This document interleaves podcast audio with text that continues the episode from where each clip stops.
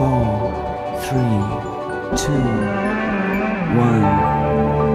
Lift off. Depuis la première sonde spatiale, lancée dans sa direction en 1964, Mars a été la cible de plus de 40 missions.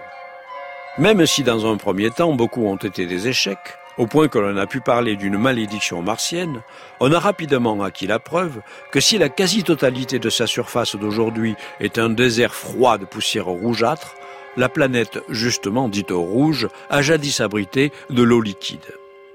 Les clichés cartographiques, transmis d'abord par les sondes, puis par les véhicules robotisés, montrent des structures géologiques ressemblant à d'anciens lits de rivières.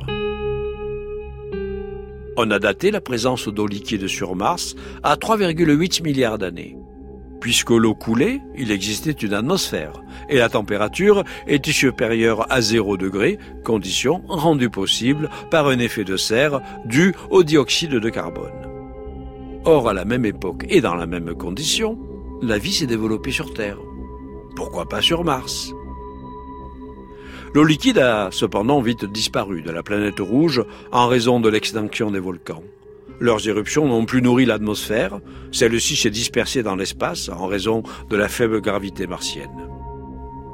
Les mers se sont asséchées, et si une vie bactérienne primitive les a peuplées, elle n'a pas pu évoluer et survivre.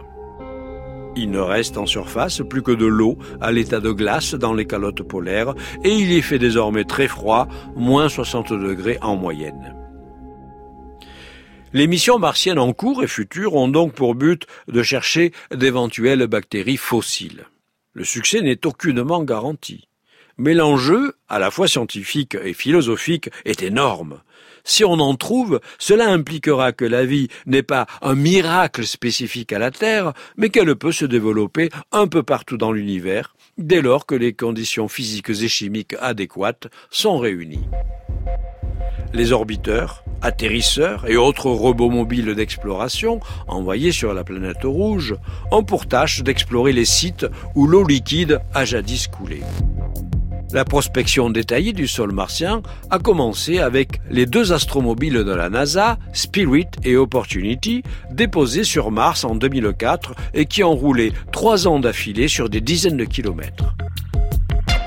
Le rover Curiosity, posé en 2012, a emporté 75 kg de matériel scientifique, dont deux mini-laboratoires permettant d'analyser les composants organiques et minéraux.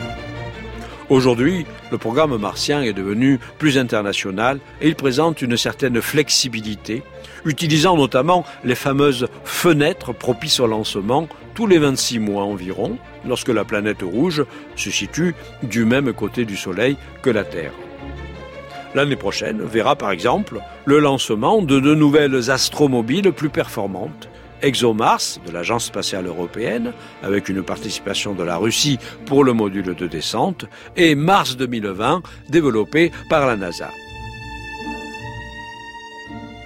Dans cette passionnante course à la recherche de traces de vie, les vaisseaux en orbite martienne ne sont pas en reste. Grâce à des sondages radars, la sonde européenne Mars Express, qui tourne depuis plus de 15 ans, a découvert l'an dernier un grand lac souterrain de 20 km de large, enfoui près du pôle sud martien, sous une couche de glace et de poussière de 1 km demi d'épaisseur. Malgré la teneur très forte en sels minéraux, la présence d'une vie microbienne actuelle et non plus fossile n'est pas exclue. On trouve en effet sur Terre des bactéries dites extrémophiles capables de survivre dans des conditions similaires. Comme quoi, la planète rouge pourrait nous réserver bien des surprises. Quant aux missions habitées, beaucoup plus coûteuses et risquées, elles ne sont guère envisageables avant 2040, au mieux lors de la fenêtre de tir de 2037.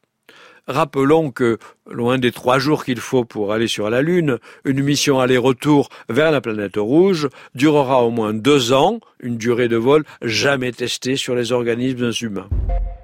En outre, les premières missions humaines concerneraient non pas des dépôts d'astronautes sur la surface, mais des mises en orbite autour de Mars.